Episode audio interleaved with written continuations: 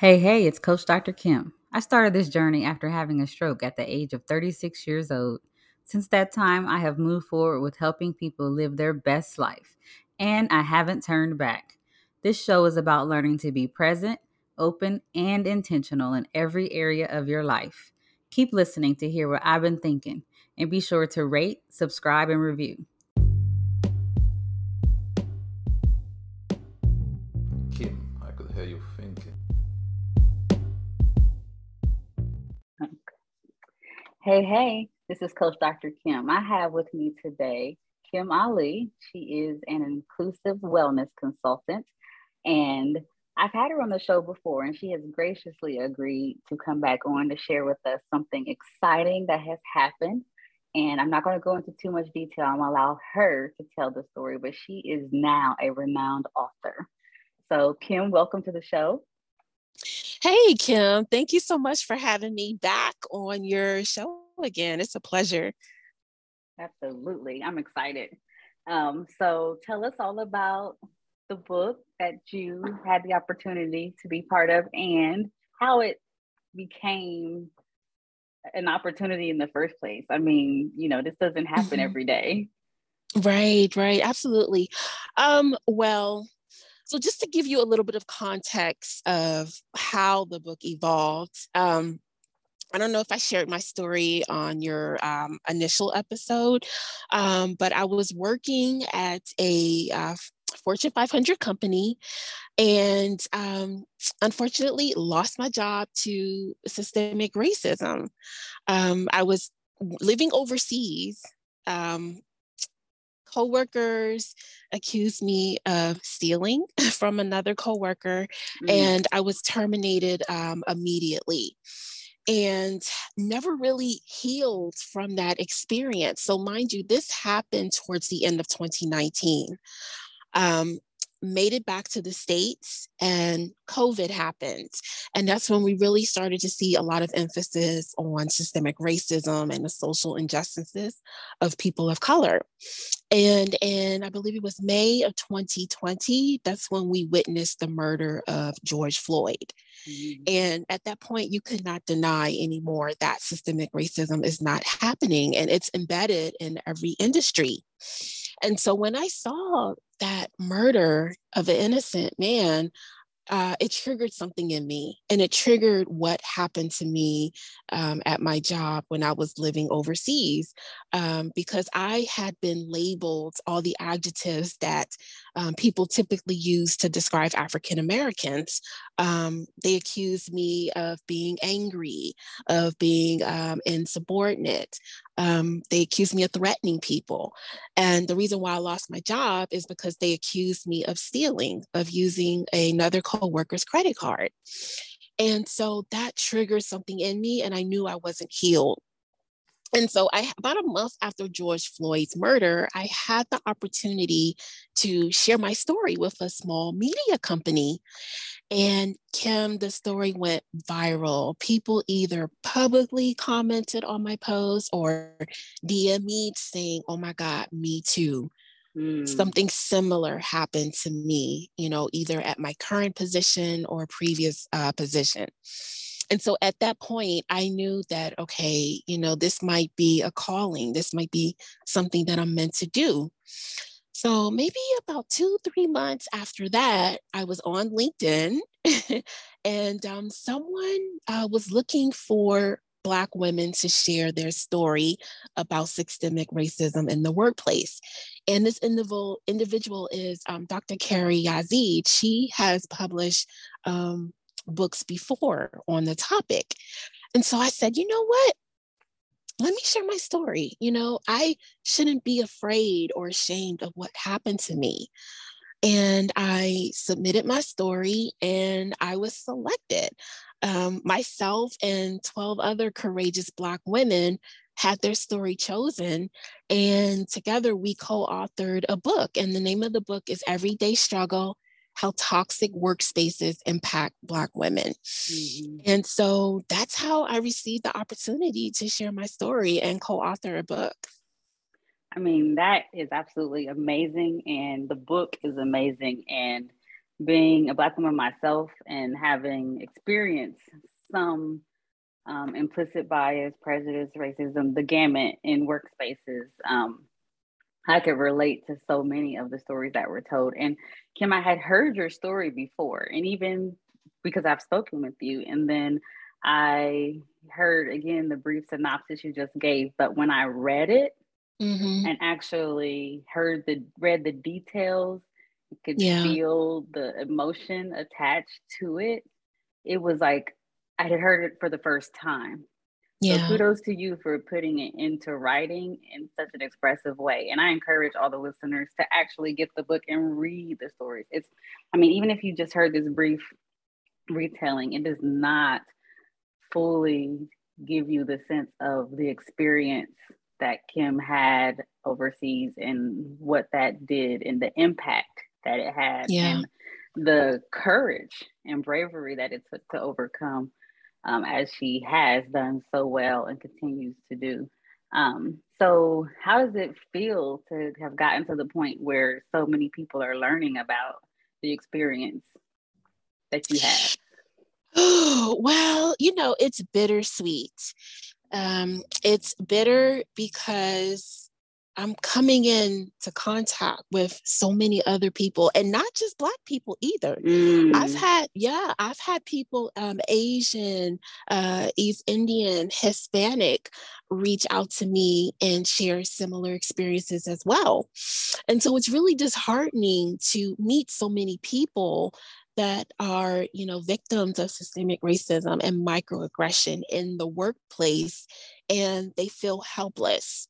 You know, mm-hmm. they don't have allies to amplify their voice. They, organizations don't have system processes or policies in place to hold people accountable for these actions. And so it's really sad. Um, mm-hmm. However, on the other hand, I say it's sweet because sharing my story has been very therapeutic. And now I get to work with organizations to prevent what happened to me happened to other people. So we get to work on, you know, uh, creating policies and programs in place to protect people of color and, you know, the L G B T Q community and the, the disabled community as well. Um, so it, it, it's been a journey, but I, I wouldn't change it for the world. Yeah, yeah. And I mean, you kind of alluded to this in your, um, in what you just said, but your title is Inclusive Wellness Consultant. And I mean, how do you go from working overseas for a Fortune five hundred company and then moving into being an inclusive wellness consultant? I mean, I'm presuming it had something to do with the journey, but tell us more about how that experience now aligns with just your overall trajectory and your career life goals and what you're aiming to do. Sure. Going forward.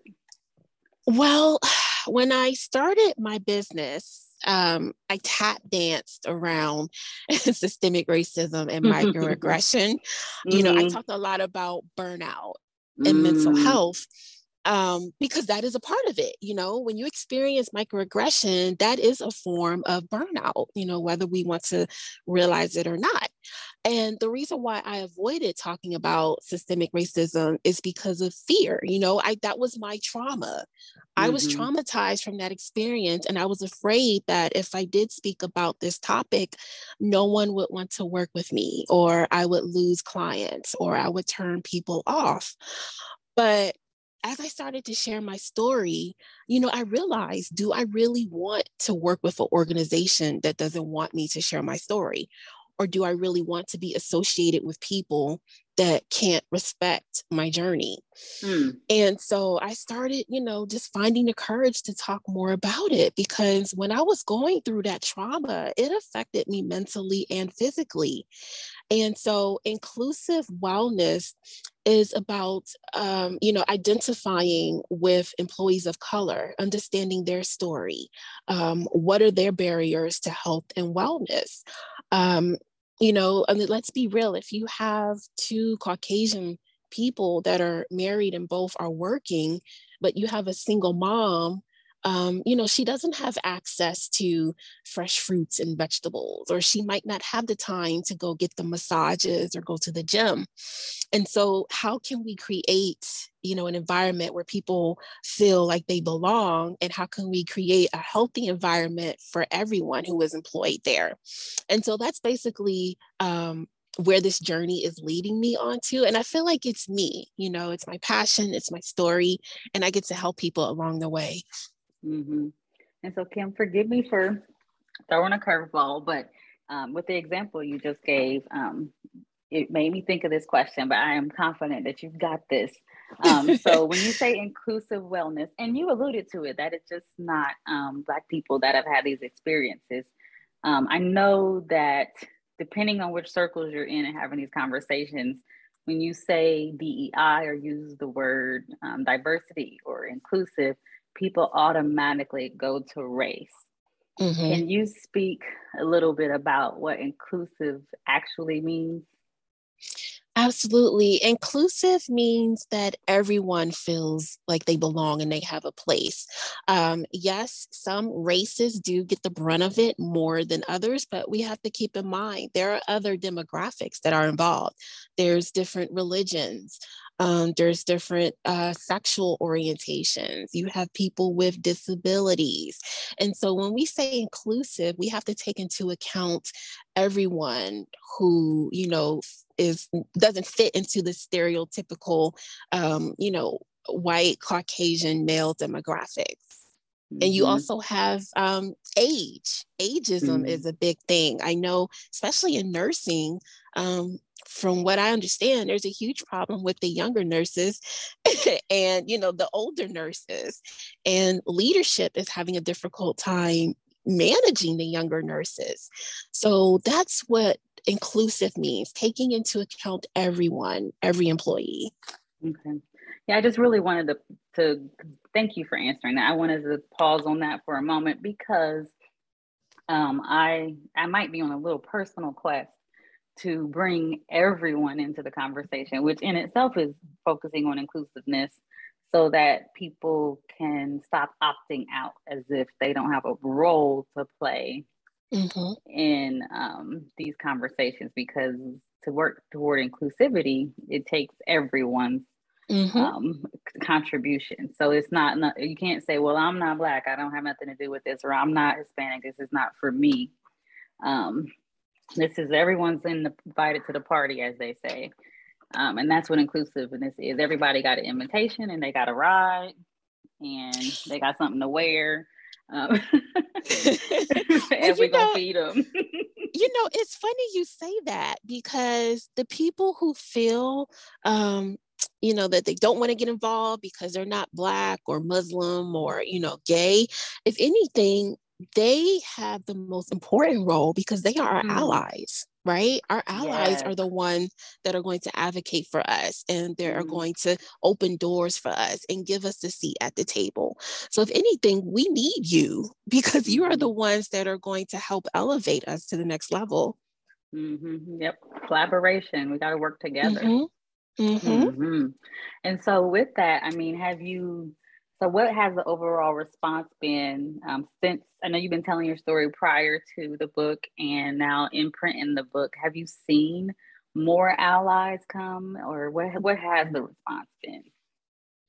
Yeah, uh, yeah, so great question. Um, several allies have responded. Um, however, opportunities for consulting, speaking, um, have presented themselves because of the nice. book. Now, mind you, the book came out, I think, November, so it's only been two months. Mm. But just within that short amount of time, um, yeah, several organizations have reached out to either do speaking engagements or some consulting. That is just phenomenal. I mean, I was floored by, like, and I looked at the ratings and the category for the book. I mean, it went to number one, correct? Just like yes. within a very short period of time. Yes. So I was like, wow, this is truly amazing. And so when I saw that, I mean, not that I, you know, wouldn't have bought it anyway, but I was like, well, I got to get my copy. Well, thank you, Kim, for supporting. Thank you so oh, much. Absolutely. And I sent text messages to folks. I was like, y'all better get this. um, don't be don't be the last one. Um, and so, you know, where where's what's the next step on the journey? Oh, wow. Well, some things are in, you know, process right now. I don't want to speak on it because I don't want to jinx myself, but, um, you know, I'm just keeping an open mind. Um, mm-hmm. You know, this type of work is not easy. It takes a lot of courage. Um, it's very, it's uh, mentally challenging, you know, because not everyone, like you said, is open to, mm-hmm. you know, change and to inclusive environments. Um, but I'm just having faith in God, you know, um, he gave me the courage to speak on this. And I know he will, you know, support me and have my back and give me the courage to continue this journey and this work. Um, so yeah, just, you know, having faith, keeping an open mind. That sounds like a great plan. Um, and so, you know, I'm just so glad that you were willing to come on the show today. And one of the reasons that I also asked him on the show was I'm kicking off a challenge on January thirty-first called the Brave Challenge. And um, it's, you know, little heavy lifting on listeners' part. Um, all they have to do is sign up, and you can go to my website, w w w dot kim regis dot com, to do that. And you will get weekly content about brave, what it means to be brave. And I think Kim is an excellent example of that. And that's why I wanted to have her share her story. Because when I say brave, I mean stepping up and doing what needs to be done and overcoming challenges. And brave is really however you define it for yourself, because our journeys are so very different. But yeah. Kim, you are, I mean, you've used courageous throughout your our conversation today, and you truly embody bravery to me. And I think you live a very brave, bold, and courageous life. So I just want to thank you for living out that example and sharing it with others so that they can walk in that way too. Um, oh, so thank you, Kim. Thank you. Yes, you are inspiration. Well, I have to say to you, you you live by those words as well, because even just having guests on your show to talk about this, you know, takes bravery and courage, right? Because you have listeners, you know, you want to try to cater to your listeners as well. And so, you know, having a topic like this, you know, shows a lot about your character as well. Well, thank you so much. And, you know, you are welcome back anytime. So keep on writing books and doing what you do, and I'll have more reasons to um bring you up and say, I need you back on. We gotta tell them about this. So absolutely, my pleasure. Yeah, so thank you. And again, don't forget to buy the book. Um, I know y'all got Amazon Prime or whatever y'all got. Y'all can have it by tomorrow. Everyday Struggle: How Toxic Workplaces Impact Black Women, presented by Doctor Carrie Yazeed. Am I saying that right? Yes, that's correct. Okay. And then go to w w w dot kim regis dot com and sign up for the Brave Challenge. And I'm going to give you one more thing. Hire Kim Ali as your inclusive wellness consultant. Y'all got work to do, people. So, and that's what I've been thinking. And you heard it from me, Coach Doctor Kim Regis. So have a great day, and we'll see you on the next show. Bye. Bye. To schedule a session with Kim, visit w w w dot kim regis dot com, where you can learn more about her. You can also book a free life coaching consultation. Find the link to her book, Meeting Just Fine: A Life-Changing Encounter, available on amazon dot com. View her TED-style talk and download useful resources. Tune in next week for more I've Been Thinking, Kim's Coaching.